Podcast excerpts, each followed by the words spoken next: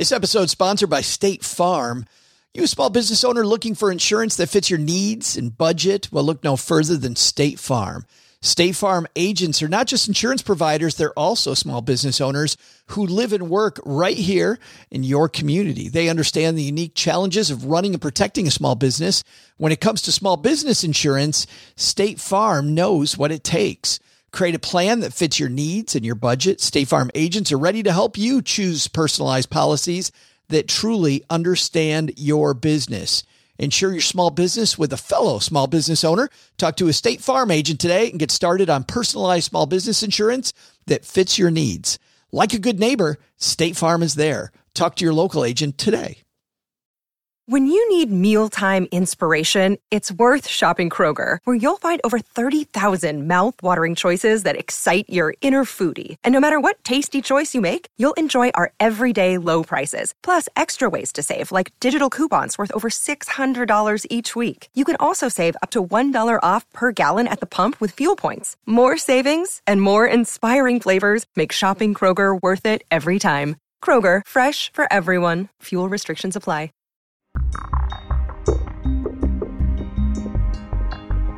Pre recorded from Joe's mom's basement, welcome to another Greatest Hits Rewind episode of the Stacking Benjamin Show. Hey everyone, I'm Griffin the intern, but because we're all friends here, just call me the Fintern. I don't know about you, but I learned a lot from Bola on Monday. Today, since we've all been thinking about our next vacation, I took out my suitcase and in the bottom found a zip drive with a fun show from 2016. It features flight attendant Betty Thesky. This host of one of our favorite all time podcasts, Betty in the Sky with a Suitcase, joins us to chat about flights, vacations, and money. It's a good precursor to next week when the guys get back, because Joe just took another adventure to Spain that I'm sure we'll hear far more about than we probably want. Did you know Joe went to Spain? If not, you will next week. And as I mentioned earlier, this episode is from 2016, so ignore any mention of current events. Enjoy the show! And. Fintern out.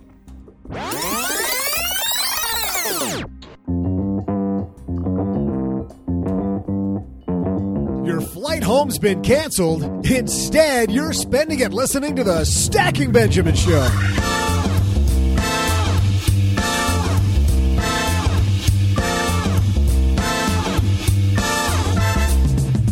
On today's high flying podcast from hit podcast Betty in the Sky with a Suitcase, Betty Thesky. In headlines, should aging parents get long term care coverage?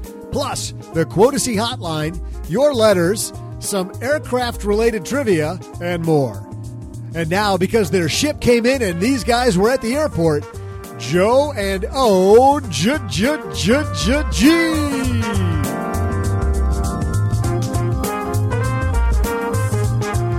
That's just our luck. Ship comes in, we're stuck at the Of course.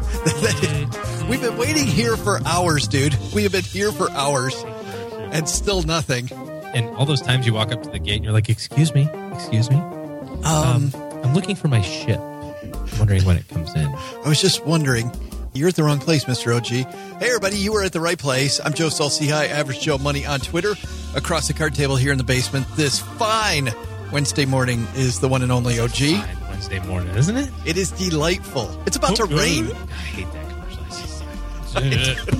Why did you do that? I have no idea why you did that. That movie. The second you even started to do it, I'm like, really? It just like came out. It was like vile garbage. Oh man. You know something that gets rid of the garbage? Those garbage checking accounts you have, OG, the garbage savings accounts, the one and only stackingbenjamins.com forward slash magnify money link. Because when you use that link, you know what? The average person saves $450 by cleaning away the horrible it's like checking a free ticket. That's a free flight somewhere. That is awesome. It's awesome in a box. StackingBenjamins.com forward slash magnify money. Change up your debt products to better ones. Why are you in love with your bank? Your bank's not in love with you. I'm excited because we just talked to Nick and he's going to be coming back on the show talking credit cards in the next couple of weeks. And if there's anybody who knows all the horrible stuff that goes on there, that's going to be a fun episode. But something else that's fun, stackingbenjamins.com forward slash SoFi. I got to quit it, man. nice. I just got to quit it. Well it. done, sir. Hundred bucks in it for you. That'll add to that ticket. That'll help you supersize that ticket, OG. Might get to fly up in the front of the plane for that kind of Might money. get to sit next to OG. that kind of cheddar. That's right. out. You sit next to a guy with a bag over his head, you'll know it's the one and only OG. They don't really they don't really appreciate that at the airport, by the way. just, just for the record, when you walk in and you're like, "I'm here for the flight," like, uh, "Sir, we need your identification," and it's just like a picture of like me just drawing a picture. Will this work? Here you go, sir. This is my uh, this is my identification. It's like post-it note with like a stick drawing. Step off to the side. What's happened to this episode already, OG? We are off the rails. We're off the flight plan. Yeah, we are just we are on it, man. Betty Thesky coming down. That's not her name, by the way, because if you spell out Thesky, you know what that is? The sky, right? Yeah. Betty, an anonymous flight attendant. And I'm so excited because Betty is my favorite podcaster. I got to tell you, I tell Cheryl, like, Jill Schlesinger from CBS is coming on. Oh, that's neat. Ed Slott's coming on. Oh, that's cool. Jane Bryant Quinn's coming on. Ah, neat. She doesn't care. I told her that Betty's coming on from Betty in the Sky with a Suitcase. She's like, that's awesome. That's incredible. She is way more excited about Betty being here than she was about any of those people. So, I'm uh, excited about people that are using fake names. you, you are. We That guys, really is what gets me. we can ask Betty if she uses a stick drawing too for her flight attendant ID when she goes through uh, pre-check, right? They're like a class above. How do you get that one? You got to figure out how to get that one, man. Be a pilot or a flight attendant. That's pretty self-explanatory. You're up for it. Where are we going? I know where we're going. This episode sponsored by State Farm. You a small business owner looking for insurance that fits your needs and budget? Well, look no further than State Farm. State Farm agents are not just insurance providers, they're also small business owners who live and work right here in your community. They understand the unique challenges of running and protecting a small business. When it comes to small business insurance, State Farm knows what it takes. Create a plan that fits your needs and your budget. State Farm agents are ready to help you choose personalized policies that truly understand your business. Insure your small business with a fellow small business owner. Talk to a State Farm agent today and get started on personalized small business insurance that fits your needs. Like a good neighbor, State Farm is there. Talk to your local agent today.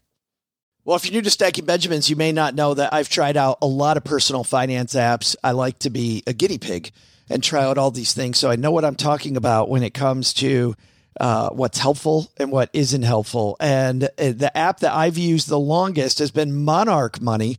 And it's because Cheryl and I, my spouse, were able to collaborate together.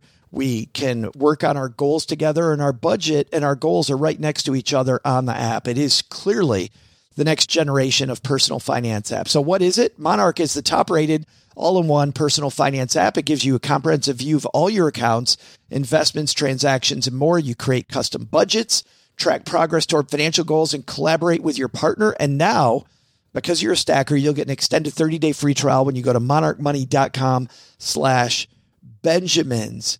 I love the fact that we get to collaborate. I love the fact that it's customizable.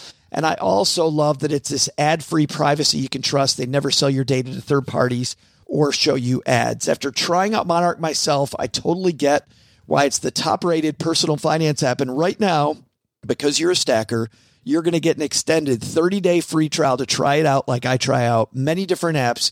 And this one was sticky for me because, well, you'll see when you try out the 30 day free trial. Go to monarchmoney.com slash Benjamins. That's M O N A R C H M O N E Y dot com slash Benjamins for your extended 30 day free trial. We're headed to the headlines. Hello, darlings. And now it's time for your favorite part of the show our Stacking Benjamin's headlines. First article today comes to us from Fox Business. This is a timely one that people never want to talk about, OG. Talking about flights, way more fun than talking about this. Should your aging parents get long term care insurance? This is by Laura Lee. No one likes to talk about it, but it's a reality for many families. An aging parent gets sick, loses the ability to take care of himself or herself, and needs home care or nursing home care. While you may think it won't happen in your family, it's estimated 70% of people over the age of 65 are going to need some sort of long term care assistance. That is a big, big number, OG. Here's an even bigger number if you're 65 today, when do you need long term care? Today or in 20, 30 odd years from now? Probably 15, 20, 25 yeah, years. a while from now, right? Yeah, hopefully. date in the future. Oh, I mean, hopefully, hopefully not. Yeah. It's a tough thing, right? Right, right. But the big number isn't the 70%, I don't think. It's the 6% increase on the cost of that in today's dollars, which is about, depending on where you live, call it about $75,000. Matt might be a smidge high on the average number.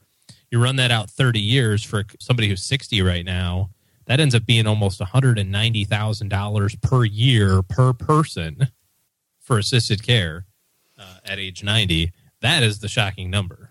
It's funny, people don't address long term care because of the fact that it's expensive. Yet it's those expensive things in life. Like you got to turn that on its head, right? If something's going to be an expensive event, that's when you want insurance to maybe come in. At least you should be looking at it. I've always learned on the insurance side there's two components to the cost of insurance to the benefit of insurance. It's probability of it happening and magnitude if the event happens. Right. And this explains completely why it costs more money for you to insure your car probably than it does to insure your home. Because hopefully your house is worth more than your car.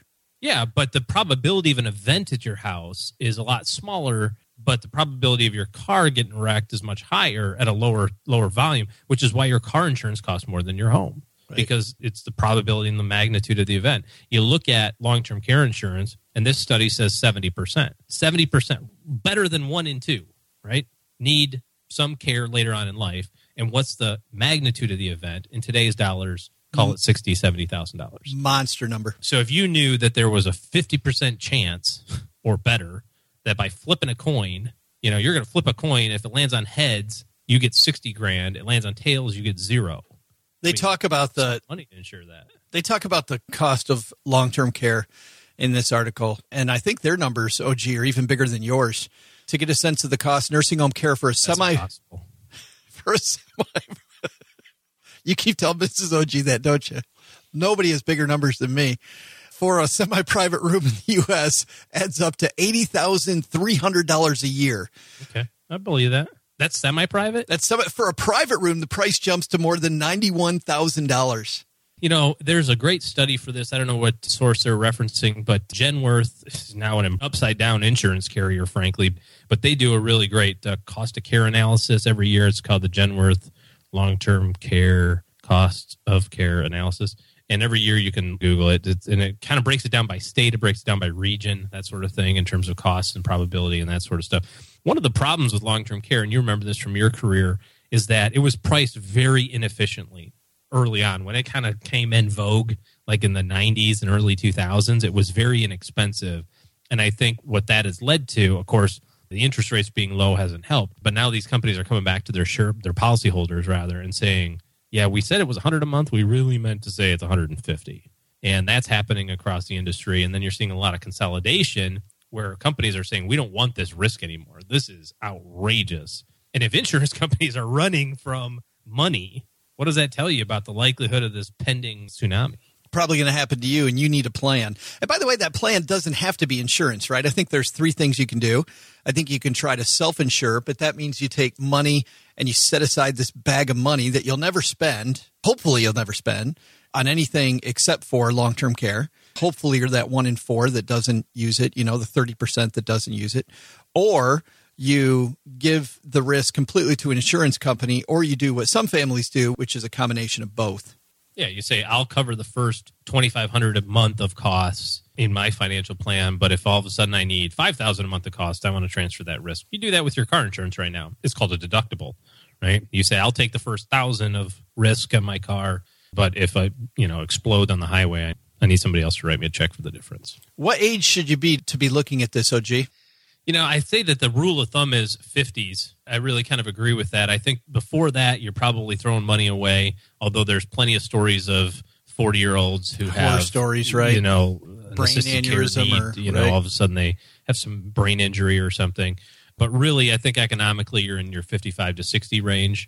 This is also a good time to start thinking about it as you're approaching retirement. There are some policies out there that even offer you the ability to pay it off in 10 years. Oh. So one of the things that you could do is you could say, okay, I'm going to take the last 10 years of working or I'm going to kind of prepay this, so to speak. There a lot of companies have different bells and whistles, so you want to investigate them or work with a insurance broker that can kind of explain the differences between policy A, B, and C. But I would say if you are north of 50, you can start thinking about it. Once you get to 55, I would be taking action. And if you're retired and you haven't, you're going to find that transferring some of that risk is going to be very, very, very costly. Sure. They give some tips for buying long term care insurance. Also, talk about the Medicaid safety net, which is kind of a misnomer, but we will link to that on our show notes at stackingbenjamins.com. A lot more to talk about there, but it's time for us to move on. A next article comes to us from napa.net. This headline Five ways pension funds are taking action. Turns out, OG, that while pensions have had a lot of challenges lately, they're not taking things lying down. They're actually making some big changes. They say board training and education is the focus for pensions in 2016, according to a recent survey by State Street Corporation, big money management firm. Nearly 92% of responding funds are planning to upgrade their governance model and roughly half are planning to increase training and education opportunities for board members. Boy, it seems late in the game for that, doesn't it? Saying, oh, maybe our board that manages this needs to be better educated. yeah, I'd say so. After what, 50 years of pension management at this point? Yeah, it's like Elvis has left the building. But I do like some of these things. Under pressure to cut costs, pension funds are turning to asset pooling now. Six out of 10 funds feel pressure to reduce cost, and 80% of the plans out there plan to merge retirement plans with others to boost efficiency and oversight. That sounds like a good idea to me, you know, for some of these pension funds. Well, you're seeing a lot of pension funds also start offering buyouts. They're looking at their risk and saying, when we set this up for Mr. and Mrs. Baby Boomer in 1970, we thought that they would had the life expectancy of somebody from 1970. and now here we are 50 years later, and we're seeing that this person's now projected to live, or their family's going to live, someone in their household is going to live 30 years into retirement. We didn't plan for that. So let's instead cut them a check for $500,000 and see if they'll bite. and our hands are washed. Yep. Good luck. We, we are now, you are out of here. Yeah. Great news. I think it's a little late in coming for some of these. It says pension plans face stark choices around risk. The survey found that appetite for risk is essentially split down the middle for pension funds. 36% of pensions say they're ready to take more risk, while 45% are actively looking for ways to decrease the amount of risk in their portfolios. Well, again, risk is different. People think of the terminology risk differently right? They think right. risk means volatility. Volatility is volatility. Risk is opportunity for loss. And if you're a steward of capital and you've got money in places that have an opportunity for loss, I would be certainly looking at an educational uh, approach to figure out what in the heck you're doing to have such risky by the true definition. Well, and I think part of that split might be based on looking at the ages of the people that are in the fund too, right? Because if a fund has people closer to retirement, certainly you're looking at reducing the risk. But if you've got a fund, one of the few funds out there maybe that might have younger workers, why not notch it up with the market being as wild and woolly yeah. as it is right now?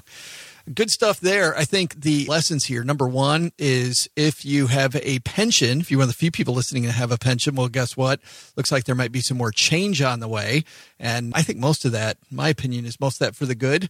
But the bigger, I think, takeaway from our headlines today should your aging parents get long term care insurance?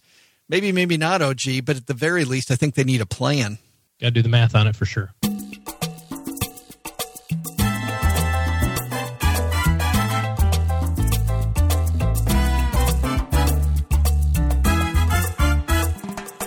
Great idea. How about this for an idea? Take a tape recorder with you when you're working flights and ask flight attendants to tell the wildest stories of stuff that's happened to them on airplanes. I'm going to do that with financial advisors. I think that would be a great podcast too, wouldn't it? Talking about their like best stories. Tell me the greatest story of working with clients and being completely stupid with money. I, I, I haven't listened to her podcast. I got to be honest. I'm going to now though. But does she have stories in there about Ambien and alcohol? Yes. And you know okay. what? From what I gathered, I've never taken Ambien. I might have taken alcohol before, but I've never merged those two. I got to tell you, I asked her about that. Tim Buck says that when she comes down the stairs here, we won't be able to hear it because those stories show up on her show. If you're going to listen to her show, you got to beware. Some of these stories get a little racy I wouldn't call it rated R, but it certainly is a very hard PG 13. it is a, Heard just people, they'll just Oh. wake up naked. yeah. Yeah, I think we'll have her tell those stories in the green room. Some of the ones about that one and a club, a certain club people try to join. Might ask her about that one for the green room also. But you know what? There's plenty of others. Let's say hi. Betty Thesky isn't her real name, but Betty in the Sky with the Suitcase is her show. And I only get to say this once. This is my favorite podcast of all. She takes a recorder with her whenever she travels, interviews flight attendants who tell their stories to her, some of the wacky things that go on to the sky. I can't wait. Let's welcome Betty Thesky to the basement.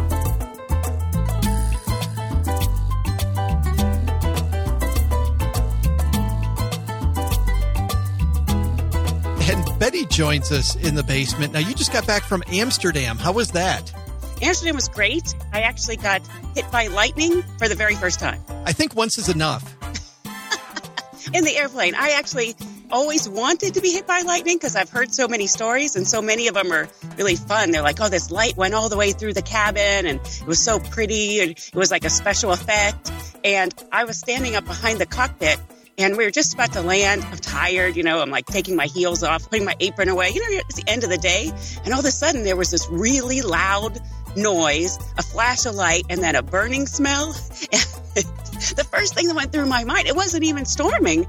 I thought, oh my God, you know, it's an explosion. And then the other girl who was standing near me, she said, I think someone's shooting at us. Oh, no. And you know, you think, well, they didn't teach us what to do if someone's shooting at you and training. So, when did you realize you've been hit by lightning? Well, at that point, I still hadn't. And the phone actually jumped out of the side of the plane. It's on the wall. You know, it's the old fashioned airplane phones, kind of like an old phone. It jumped out of its cradle out at me. And I was very shaken. And I got on the phone to call the captain, and I wasn't sure what I was going to say. Like, either we have an explosion or someone's shooting at us, which both sound crazy to say. Right. And as soon as I picked up the phone, he said, I'll make a PA in a minute. And I was like, oh, well, that sounds good. You know, that doesn't sound scary Oh, good. So, he he, doesn't sound upset. And So- then the other flight attendant came running up because she said, "Oh my God, it the lightning hit right where you were standing." So that's why it was so loud. And she had actually seen the light because I was right behind the cockpit. She saw the light go through the cabin, and then the pilots got on the PA and said it was lightning. But boy, that'll wake you up. I, bet it, I bet you weren't tired after that, were you? Boy, I was wide awake. it's like that. Also, so much stuff's in the news, you know. So when there's that loud noise, which I've never heard before, and the light, and you know, all of a sudden you think, "Oh no, you know, this is like real." I was flying over Arizona one time and we had the most gorgeous lightning storm alongside the plane. We weren't in it. You know, We were- that is beautiful. I loved it. I mean, literally, it's like watching fireworks. It's really one of the prettiest things you can see from the air. Yeah, that's got to be a fun sideline of your job. Is just watching the weather around you. How, Yeah, how- and like the northern lights. I love all that stuff. oh, I've never seen that. I think Oh, it's that would be beautiful. It's fantastic. So otherworldly. Yeah, is it really like giants along the, you know, just across the bend? Well, to me, it seems like proof there's something else. I don't know it because it's just like so. It just seems like a special effect in a movie. You know, it just doesn't seem like it's real. How long has Betty in the Sky with a Suitcase been around? 10 years. I started in 2005. So you were one of the early people on because I'm thinking I started listening to podcasts maybe just before that, maybe 2004, and there weren't a ton of podcasts. You were one of the early people, Betty. Actually, I'm like a pod father. Right, that's right. we should have played the music when you came down here to the basement, right? Yeah. So You know, I mean, literally, there were very few. I was really at the beginning of it. And actually, that's one of the things that excited me because it was a new medium. But what made you think I should do a podcast? What was it? Had you listened to podcasts before? Did you say, you know what, I have all these stories I hear all the time. We should make it. Well, what was it? No, I didn't even have an iPod when I started a podcast. There was a pilot and he had a podcast. And I actually, as talking about Benjamins, I have a lot of interest and I was getting the MIT magazine and uh, I'd like to look at different magazines to get like stock picks. you know, like I would look up things whenever there's like a new technology. So I was very aware of this new medium. And then when I flew with a pilot who had a podcast, I was very impressed because, you know, it was such a new thing and he actually had one and he had a recorder and a microphone. And I was so excited that right after the work was done, coming, I was going Maui to Los Angeles. I went up to the cockpit, knocked on, and I told stories on his podcast for like an hour. I probably should have been working, but anyway, his podcast. So he encouraged me to start a podcast, and I would have never done it if I hadn't run into him. So that was all very fortunate. Do you have to go up to people and ask them for stories, or now do they kind of see you coming and they save their stories for you? No, oh, you know, it's so difficult. Literally, sometimes I'm putting together stuff with spit and glue because you might have run into a few cranky flight attendants in your travels, but if you don't, if you're with crews who aren't funny, it's difficult. And also, I have very little time, a very small window to get stories because we work a lot on those international flights. So it's also it's so difficult because I basically am approaching people. They don't know anything about me, having a podcast or anything. Most of the time, I've never worked with them before. And here I am. We just finished the beverage service. You know, we have like 20 minutes before we have to start getting ready for landing. And I'm like, so you have any funny stories? And they always look at me like, what? What? And I'm like, uh, you know, I have a podcast. It's like a radio show on the internet, and people listen on their iPods and on their phones, and anything funny. And then I have to like hurry up and throw out a bunch of subjects because they never can think of anything. And I'm like, anything about puke or celebrities or weird flight attendants or crazy passengers. And it's difficult. It's rare that I actually find someone who then says, yes, I have a story. and so when something happens, like the lightning, I'm like, oh, thank heavens. Yeah. We'll talk about that on the podcast. Yeah, thank goodness there's a story there. Holy cow. I have Well, to ask. anytime something happens, I know it sounds crazy. I'm the only one, probably the only flight attendant who's happy when somebody's peeing where they're not supposed to, or taking their clothes off, or acting crazy because I'm thinking, oh yeah, it's a story. Thank goodness I have material for next It's month. exactly right. Right. Well, I have to ask you this because you're the only flight attendant I know, and I know that I don't know you, but I feel like I know you because I've loved the show for so long. I read one of these Yahoo stories recently that talked about getting better service from your flight attendant. And one of the suggestions, Betty, was giving them baked goods. And could you ever imagine getting baked goods from a passenger and saying thank you? Oh, that's great. I have a story. Almost anything you bring up, I'll have a story, just so you know. Um, we like anything that passengers give us. It doesn't matter what it is or how much it costs. Like a bag of M&Ms is exciting. It's not even the thing. It's just kind of that they're actually thought about us. And we always bend over backwards for someone who actually brings something, a pen, pens. Someone's given us little flashlights, but the baked goods, what's funny about that, there's a famous story where it was an employee. So they were writing standby, had brought brownies for the crew. And I know this is going to sound crazy, but she had two sets of brownies, and one of the sets were pot brownies. And she mixed them up and gave the crew the pot brownies, and they ate them. And they, even the pilots, I know it's going to sound crazy or scary or whatever, but it was on landing, and the one pilot said to the other pilot, How are you feeling? And he's like, I feel really good. He's like, Yeah, we have a problem. so they did some investigating. They actually told the company, which I think if it was the flight attendants, they would not have, but Yeah. they told the company, and the company made them stay in Hawaii for a week until it got out of their system. A week. yeah. wow, So they actually got a vacation. Well, so the lesson From there is brownie. Lesson there is do the pot brownie. Well, and actually, Betty, that's the problem I thought about is you don't know where the passenger's been, what they've done. Like that's why I thought baked goods I didn't get. You know, the M and M's thing I get because it's packaged, but I still Well, can't imagine. Uh, homemade things are getting a little risky. Yeah, and I can't imagine seeing you on a flight. And I just picture you as this super nice flight attendant, and I can't imagine me just casually saying, "Hey, I got you some M and M's." Like, I don't. you know. I have to admit, I remember somebody brought homemade sushi, and I ate it. Oh, oh, Homemade sushi. yeah. That is risky. Yeah, there's something fishy about that story, but I'm bummed. right.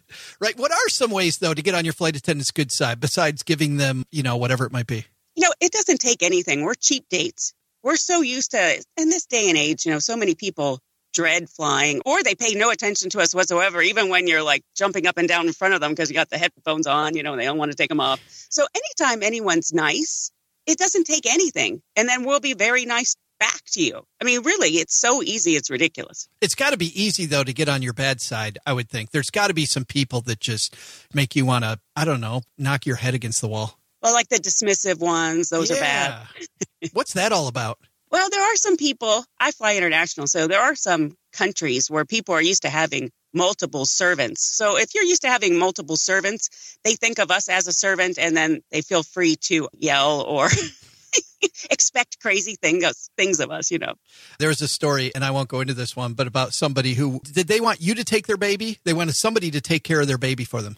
Yes, and well there's a famous story at my airline that Indian family, and they were probably used to having multiple servants, um, extremely wealthy, and they're also not used to changing their own baby's diaper. So they said to this male flight attendant, change the baby. And he was like, Oh, we don't change diapers. You know, we're here for your safety and food and beverage. And they're like, change the baby. And he's like, we don't change diapers. He was still trying to be so nice. And they're like pushing the baby at him, change the baby. And they finally he said, fine. So he went and got went to another family of a different race and said, Would you mind holding this baby? And he said, I'd like to take your baby and show the other flight attendants because your baby is just so good looking. And then he took that baby and went back to the Indian couple and said, Here, I changed your baby. Ta-da! That's And actually got suspended for a week. yeah, yeah, yeah. I was They thinking really can't do that, but it was funny. right, right. It was a great joke with unpaid leave at the end of it. Now, OG and I fight about something. I always ride coach, and he will never ride coach, Betty. It, for him, it's upfront or nothing. For me, I just can't justify the price difference. You, Yeah, I can't imagine justifying the price difference because it's really astronomical, especially international. But for me, like I fly standby, I will go from the East Coast to Seattle to go to Paris if I can get business class. oh, right. so I will go so far out of my way, it's ridiculous. it is that much better. Well, to me, because you're going to be so much less tired. And it's actually fun, you know. You get to have nice wines and good food and you can actually sleep. It's like I feel wealthy. You know, if I'm sitting in business class with my own little pod going to Japan or wherever, because I travel all the time, and I feel like, well, I've made it.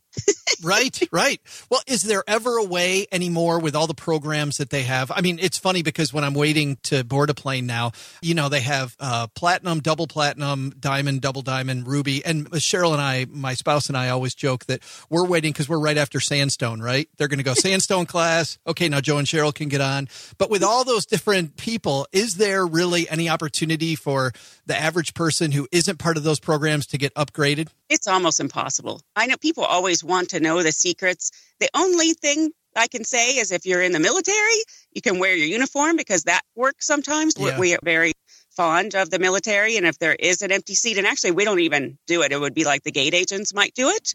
That, or actually, it's almost impossible because Yeah. there's no empty seats. Right, right. Well, we have to talk stocks because you were talking earlier about you're interested in stocks, and ostensibly Yeah, this is to talk Benjamins. that's right, our favorite topic. So you've gotten stock picks from passengers.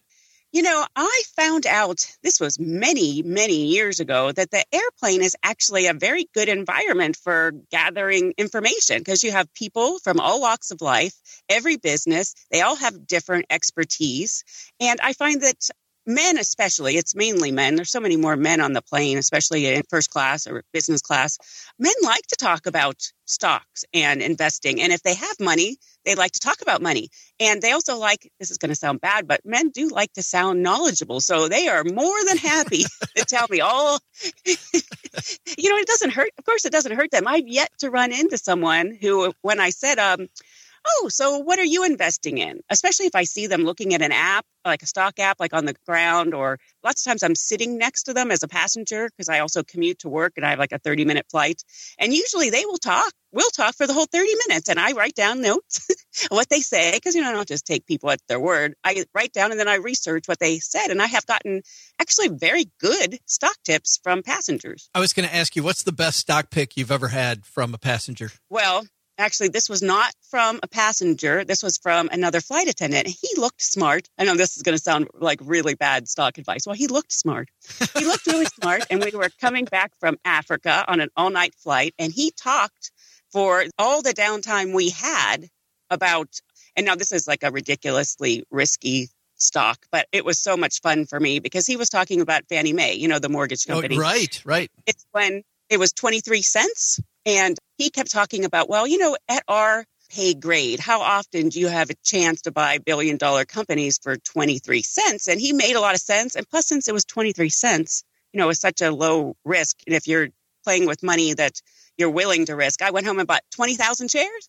And um, because you can when it's that Right. price Right. and I sold a lot of it, like six dollars. And it was so much fun because, like, when it was going up from the 23 cents, it was going up lots of times like 25 cents a day. And it was like, 20,000 quarters coming out of a slot machine every day. So I was at home and my computer going, go Fannie. go Fannie, go Fannie.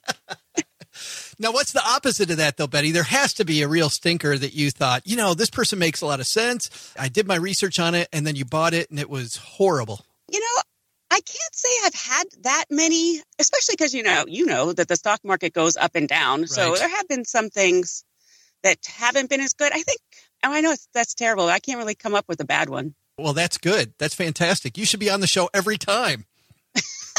we, Well, I've had people because I do have an interest in the stock market and investing, and a lot of women that I work with don't seem. They always are like, "Oh, I don't understand it," or people seem to think it's like it's more complicated than it really is. right. And so I've had quite a few flight attendants ask me to manage their like 401ks, which of course I'm not going to do because I have no, no training. I've never taken a class. I'm not going to risk, you know, someone else's money.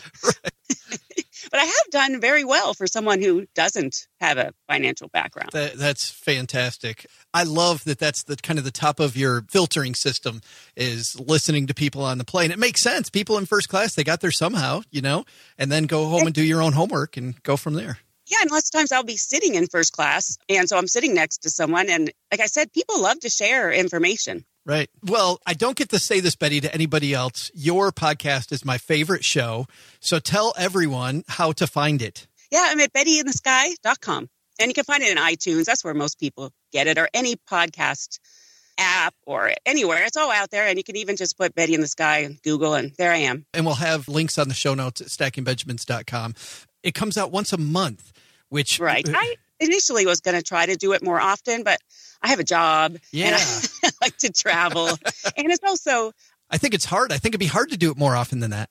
well, I really was too much. It was becoming a chore, and I never wanted it to be that because it's really just a hobby, sort of. So if it's not fun, it wouldn't be worth doing. That's fantastic. Thanks for hanging out. Thank you so much. It was fun. Hey, trivia fans, Joe's Bob's neighbor Doug here, and I thought to myself, maybe it'd be a great time to go join Betty in the Sky. I've got a suitcase, I've got a personality. Oh, have I got a personality? I could make it as a flight attendant, which got me thinking about a trivia question. How much does a new flight attendant make per year? I'll be back with the answer shortly.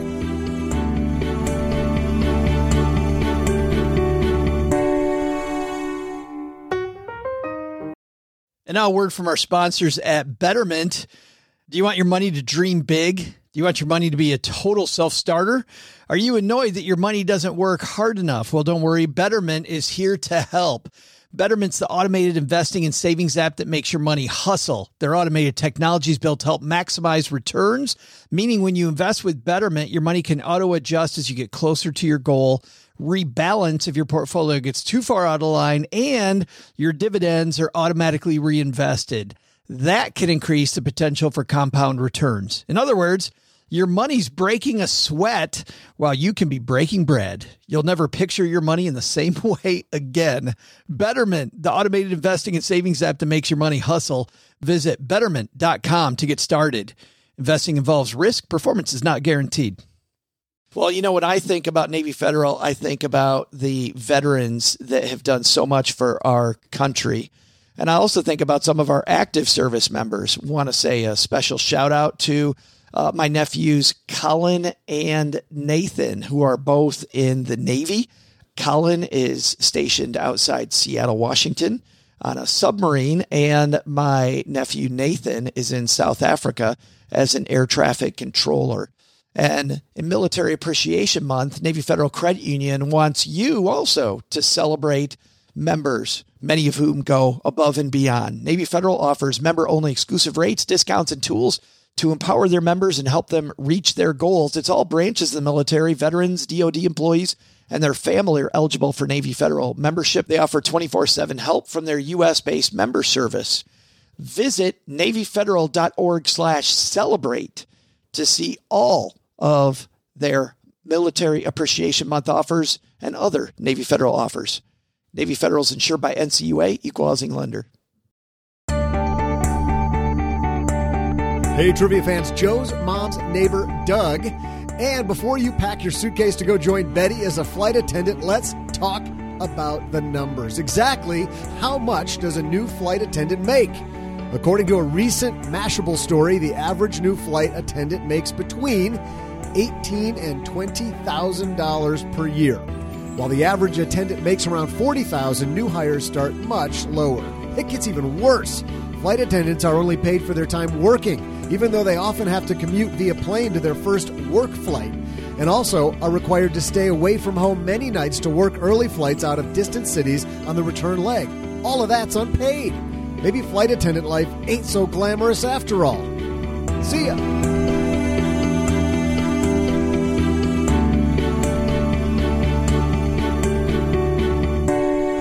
You're a little high on that one, man. Get it? I'm a little high. Flight attendant. Way up on the air. Uh-huh. Uh, that's great. But you thought 28,000. 28, 20. Okay. Whatever it takes. Yeah. I'm in the ballpark. I was right in between new hires and seasoned vets. Right. You were. All right. And today it's Karim on the phone. Hi, guys. You can call me OOG, the other other guy. And I had a question for you. I'm 39, married with two small children, and I have five individual stocks that are about 30 to 50% down. I was curious if I should just sell them now and transfer the money into index funds with dollar cost averaging and take the loss as a tax credit, or should I hold on to them and just do a buy and hold technique since I don't necessarily need the money now? By the way, I've never learned anything from you guys ever. Thanks again. Bye. Way to go, Karim or OOG. Thank you for the courtesy I think call. it's Oog. Right. Oog. If you want to pronounce that correctly. What say you, Mr. OG? What do I say? Well, I would take a look at the future. I would get out my crystal ball and shake it up a little bit. Say, what does the future hold? And you're laughing because you think I'm full of crap, but I'm really serious. Well, so but- but- here's what I mean by that. These stocks that you own, I'm glad you didn't say what they were because it doesn't matter. You bought them hopefully based on sound analysis at the time. So now you have to look and say, is the fundamentals of the company still sound? So is this just price change and the value of the company is still there? Or were my fundamentals incorrect and I bought maybe a little recklessly or whatever? This is a really good time for like stark honesty in your soul. You don't have to tell anybody this. You could just, you know, feel it yourself. So if this is, hey, I bought these companies, I'm like Warren Buffett, I'm going to hold these things for 100 years and I still believe in the company, I still believe in the management, I still believe in the growth of the organization. It just so happens that they're on sale today. They're down 30%. If that's the case, why would you not want to buy more of it? If it was a great price at, you know, if it was a great deal when you bought it at 20 bucks a share and now it's trading at 12, why would you not want to buy as much of it as you could possibly afford? Now, if maybe you said, eh, I might have got in over my head, or I bought these because my buddy at work said that they were good, and you know, I listened to some guy go sell, sell, sell, you know, and maybe that's what you decided to go with, and you really didn't put a lot of time into it, and you realize that you're not really the stock picking genius that you thought you might be. Then you have to look into the future and say, where's this best positioned if I invested it from scratch? If I had this sum of capital, where would it best help my family? And if you look at it in your soul, you say, it's really not going to be in the best interest of my family and my long term financial future to be in these five companies, then it goes in, you know, diversified portfolio. We like lower cost type stuff. So index funds or whatever, fine.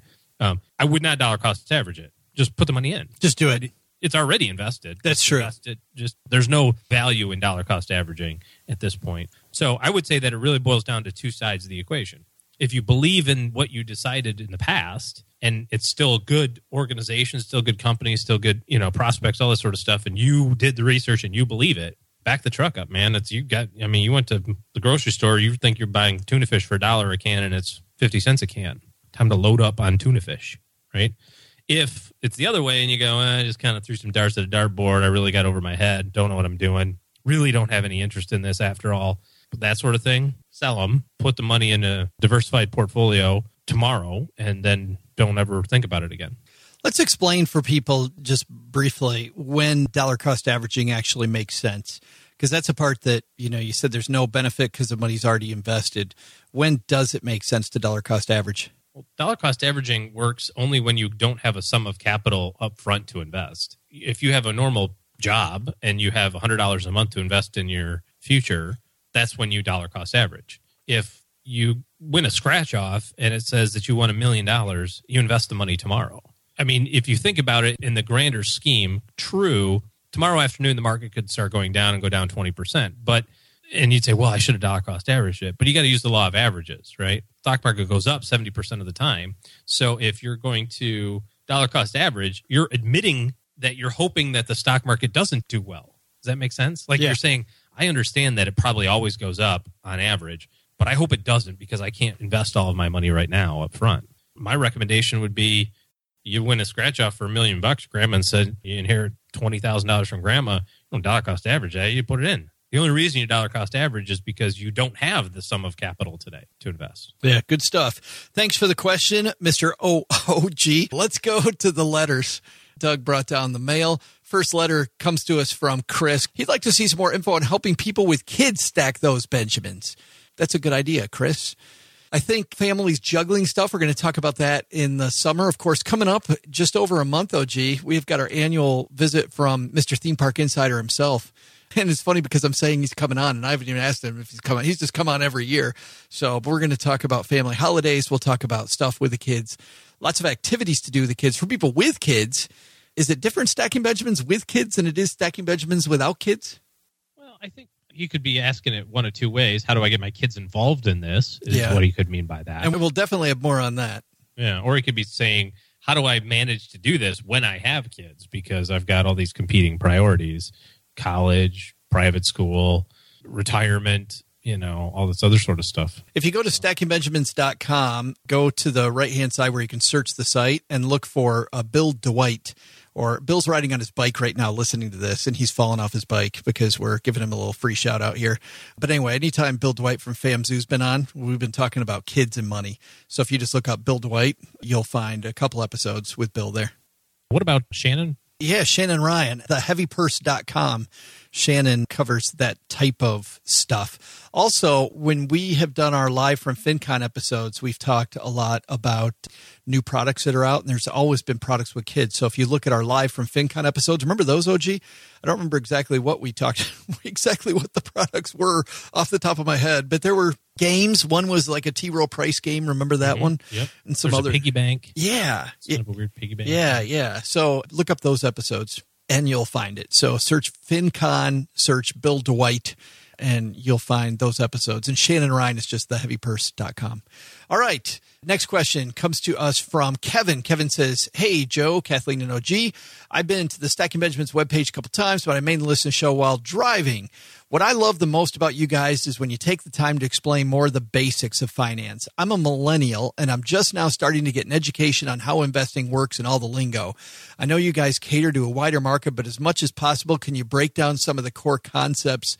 It would be awesome. Thanks for the great time and for helping the world get financially stable, one basement dweller at a time. Thanks for the question, Kevin. You know, and that's hard, OG, isn't it? Hard to talk around jargon. You know, sometimes we even talk about like, I remember early on, I wanted an investment. And my father in law said, Well, I think you want an IRA. Turns out what I really needed was a cash reserve and less debt. But he said, I wanted an IRA. So he said, Well, I have this IRA and I have this annuity. And I thought an IRA and annuity were like competing products. So he sends me to this broker. I talked to the broker and I said, So I think I want either an IRA or an annuity. And I'm talking about, I want either an orange or a baseball. And I'm not really sure which one I want. And man, you know, I mean, for us, we kind of take it for granted, but We really do. We uh, kind of just assume that everybody has the same knowledge that we do, but the reality is is that it does get complicated. Yeah. Uh, you know what we should do? I'm looking at my bookshelf here, and you see, you have all games. I have books, just to kind of show the stark difference between Our halves of the the basement. cerebral side of the organization and the play side. But What's that I'm smelling? Anyway, awesomeness. liquid testosterone. Right. Oh, I'm pretty much out of that. but uh, I was going to say we should do like a summer reading list or something. Oh, that's Here- good. here's a list of like from smallest to largest types of books. I know we've got like the thing on the website where like here's all yeah, the you know, yeah. the Resource, stackingbenjamins.com. But you know, I probably have read a thousand books in this business in my lifetime. You've probably read at least five or six. So between the two of us, we should be able to come up with a list of Sounds like a top five coming. Twelve or top five. That'd be good. Yeah, that might be it because we'd Neat. probably end up with seven or eight, right? Where- where me brainstorm and show ideas. Not overlap. Watch out. Good stuff. Thanks, thanks for the question, Kevin. Next one comes to us from Ryan. Ryan says, "Hey Joe, been proudly drinking my morning coffee from my Stacking Benjamins mug. He's got the Stacking Benjamins swag going on. OG, that's cool." He has a question for us. He says he's not getting freaked out by the market right now, but he's seen his IRA go down about. But I'm getting freaked out about the market right now. I'm not getting freaked out, but here's a freak out question. I see my IRA go down about 15,000 the past few weeks, down from around 145,000, so 145 to 130. I'm using an asset allocation model based on Ric Edelman's free GPS tool, and he's using Vanguard funds. He's not looking to take any money out. He's actually wanting to put more in to take advantage of the sale going on now. However, he's wondering if, for the time being, he should change his allocation to limit his losses, maybe going from zero to around 10 to 15% in a Vanguard bond fund. Is this a good strategy or is this a knee jerk reaction? Thanks for the great show. Tell OG I'd like a shout out from him. So, OG, Ryan, you're about to get your shout out from OG right now. Do I have to? Well, you're about to answer his question. Isn't that a shout out? I'm just kidding. Sup, Ryan?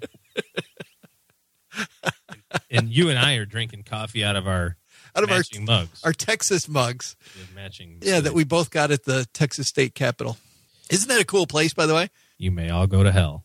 Yes. Davy Crockett, you may all go to hell and I'll go to Texas. So, a complete knee jerk reaction. This is the way that I think about this stuff. You got to put it in context of averages and outcomes. So, historically, top to bottom in any calendar year, historically, the market goes down how much? Up and down, right? The stock market goes up and down. 70% of the time goes up, finishes up for the, that sort of thing. But there's ups and downs within the year. What is the average up to down in any calendar year? What say you, Mr. Joe? I think it's 14%. 14.2% is the correct answer. Nice job. And if you had a $145,000 account and it's gone down 15 grand, by my math, that's just a slightly above 10%, right? So that decline is not even an average annual decline in an equity portfolio. So making an allocation change at this point is so out of the range or out of the realm of prudent investor ideas that it shouldn't even occur to you. What you want to think of is dump the money in. If you see price inefficiencies like this and it's down 10%, down 20%, whatever the number is, put money in. Look at history. I'll tell you where part of the problem comes from. As people accumulate more money, I know this from my own life, as you accumulate more money and the number gets bigger, right? The fluctuation appears to be bigger because it's not percentages, it's dollars. I mean, you know, when Ryan had $100,000 invested to lose 10%, he would have lost 10 grand. Now he loses 15 grand when it goes down the same percentage. If he had $5,000 invested, he lost 500 bucks. Big deal. Exactly. So I think if you look at the history of the stock market, if you look at the history of average declines, average bear markets, all of these sorts of things, you come to the realization that whatever's happening right now has no material impact on 30 years from now. And if you're investing this money for a 30 year time horizon, why in the world do you care what happens in the first 25 trading days of January or the first 35 trading days of the year? It has so little outcome. In fact, if you look at the historical averages of the stock market, and if you take yourself out of the stock market for just even five days out of a lifetime, your return goes down by 10%. You know, and Yeah. you've seen those charts. We've Right. all seen those. You can look these up on the internet. What happens if I'm out of the market for five days, 10 days? I just saw a chart the other day that said if you've been fully invested in the S&P since 1970 and you missed the best five days since 1970, 44 years of history, right? Or 45 years of history, and you missed five trading days, your return went from $90,000 to $80,000. That is unbelievable. If you miss 25 days, which means you're out of the market for one month out of 44 years, your return goes from $90,000 to 21000 Big numbers. Don't make any changes. Yeah, don't have a trigger.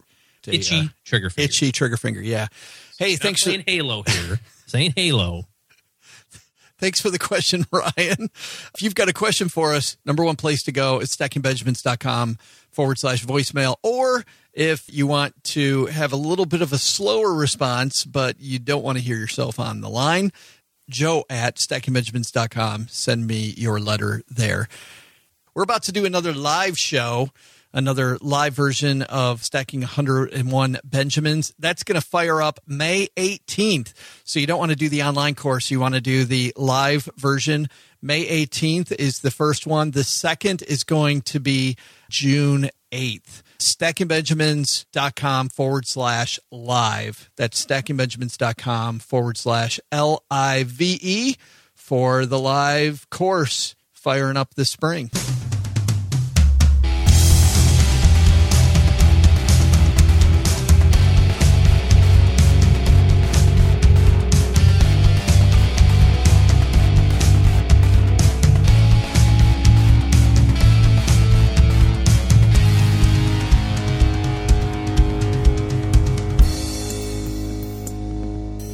That's it, man. I'm excited. Another one downrange. I said earlier in the show that Cheryl got excited when Betty was here. It was like talking to an old friend talking to Betty. It's like how people should feel when they talk to us. That's right. We're your creepy friend. Well, you are. If they ever meet you in person, it'd be like, yeah, he's not the friendly guy I thought he was. He's not bag over his head. It's kind of weird. Pretty creepy. So, lessons from the show, OG. I think we'll let all Betty's lessons be. I think that was good as is. But from the rest of the show, I think the big lesson for this show really was that going back to what Kevin said about explaining some of the big words, the big word we were really talking about there, we didn't reference it, but it's called standard deviation. And standard deviation is the amount that markets go up and down just on a regular basis. And the more you know what the bumpiness of the flight's going to be, OG, the easier it is to respond. And if you know the bumpiness is 14, then you know that when it gets below 14, then maybe then we're in a little different territory. Volatility and risk are two different things. We talk about this all the time. Risk is yeah, it's a chance of loss. Volatility is just the ups and downs. And at the end of the day, you have to be okay with the ups and downs to be an equity investor. What's your big takeaway from today's biggest lesson on today's show? Long term care? Oh, that's my favorite. I love talking about long term care. It's so awesome. It's the best. So velvety smooth. It's the best way to get a table at a restaurant. Exactly. or get left alone on an airplane. What do you do? What do you do? Ah, you're dressed pretty well. What do you do? I uh, help people protect against long term care. Have you had your uh, wrists evaluated? I got my calculator right here. If you got two, oh, sir, sir. Oh, I guess he's asleep. Huh, that's weird. Isn't that great? Now I have a four hour flight and nobody I need to talk to. All right. That's going to do it for today. Hey, coming up on Friday, another awesome roundtable, and then we are into next week. So, next week, by the way, from the U.S. Department of Treasury, Mark Iwry coming down to the basement, senior advisor to the secretary and deputy assistant secretary for retirement and health policy. How's that for a He's like a sandwich sign for his business card. Just have people walk around with a sandwich sign that he hands out to people. No, no, you continue that on the back. Like the print goes off one side, there's a little Yeah. arrow. Yeah, Yeah. flip that around. Over. Mark's coming down to talk about tax opportunities for savers. What's out there? If you're a saver, going to talk about the savers tax credit available for some people, tips for people filing their taxes this year. We're going to ask him about the MyRA, which is the controversial retirement plan. We'll ask him some questions about that. Who's that plan actually for? What's it all about? That'll be an interesting time. It's pretty cool though. Government official coming down and without handcuffs too. That's a first. All right. We'll see everybody back here on Friday, Stacking Benjamins. This show is the property of the Free Financial Advisor LLC. Copyright 2016. The show is created by Joe Saul-Sehy, co-written by Brent Selmans, edited by Isabella Bianca, and engineered by the one and only Steve Stewart. Special special thanks to Betty for appearing on the show. You'll find her show, Betty in the Sky with a Suitcase, at iTunes, Stitcher, or wherever you listen to podcasts. I'm Joe's mom's neighbor, Doug, and I just brought this podcast in for a landing, and I'm feeling hashtag epic. The people responsible for this show have been sacked. Well, Stackers, the show might be over, but the celebrations are just beginning because it is Military Appreciation Month, and I want to celebrate people like my brother in law, Eric, who is such a giving person. Eric will do just anything for you. And as a Marine, you can see that his time in the military taught him to be a guy who gives to his community, gives to his family, and is always there when you need them. This Military Appreciation Month, Navy Federal Credit Union wants to celebrate members like Eric who go above and beyond. Navy Federal offers member only exclusive rates, discounts, and tools to empower their members and help them reach their goals. Navy Federal's employees are part of the community they serve. Many of them are military family members, reservists, or veterans, and all branches of the military, veterans, DoD employees, and their families are eligible for Navy Federal membership. In fact, there are so many resources on the Navy Federal website, resources like Best Cities After Service to help veterans transition to civilian life and Best Careers for Military Spouses to support military families. Visit NavyFederal.org slash celebrate, and you'll see all of their Military Appreciation Month offers and other Navy Federal offers. Navy Federal is insured by NCUA, Equal Housing Lender.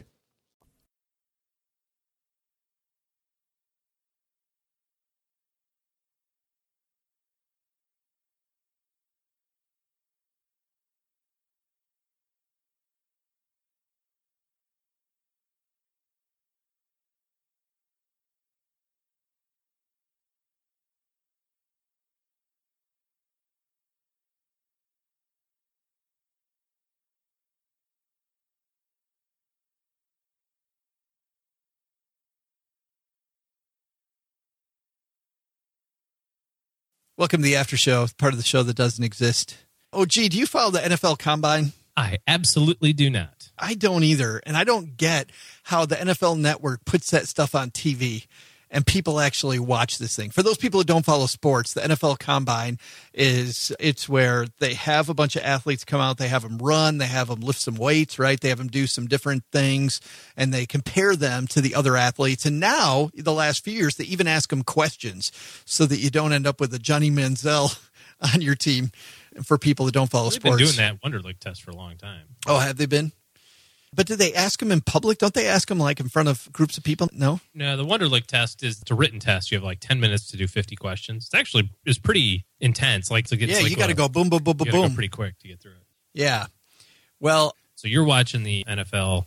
I didn't watch the combine, but I saw this online afterwards. This is Chris Jones from Mississippi State doing his 40 yard dash. Ver- Very surprised Chris Jones came out this year. He really highly recruited. Getting kid. ready to He's go? Almost 6'6", 310. There he goes. He's running He's a little high hip. You can see how long legged he is. He's a little stiff in the hips, but boy, is he stout again. Ooh, that hurt. Well, he's laughing. all right, trainer's there. Take a look, but it looks like he's all right. So Chris Jones is running his 40 yard dash, OG. Didn't make it all the way. Big guy didn't make it all the way. Made it about 25 yards, and then he fell face down. No, he fell face down on purpose, believe it or not, because about 10 yards in, you start to see Chris Jones is having a problem with his shorts. and there is something that is escaping down the leg of his shorts. And then about, I'm going to say maybe uh, 18 or 19, maybe 20 yards down, it escapes. And Chris Jones is running in front of the camera with a part of him hanging out that. That's funny. So, what's funny about that, actually, I'm going to play it again now that you know what's going on and listen to the commentators. Now, again, now that you know what's going on. very surprised Chris Jones came out this year. He really highly recruited kid. He's almost 6'6", 310. He's a little high hip. You can see how long legged he is. He's a little stiff in the hips, but boy, is he stout again. Ooh, that hurt. Well, he's laughing. Yeah, he's laughing. All right, Trainer's there. Take a look, but it looks like he's all right. Now the guys still don't know what's Really going on. Stout against the run. High school hoops player. Wow. Listen to these That comments. slide is now illegal in Major League Baseball, by the way. If he tries that, okay. Let's just everybody stay upright, people. Because these guys, if they fall, they fall down hard and long. You almost Rich Eisen. Do you think he knew that when he said that? They fall down hard and long.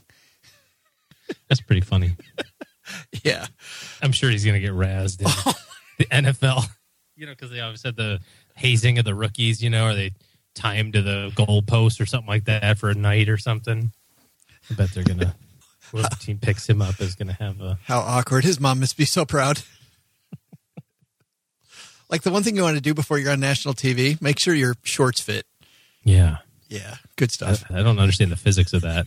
And I'm not going to slow it down to like check it out either. Me neither. no interest in that. I just thought it was funny. All right, everybody. We'll see you next time.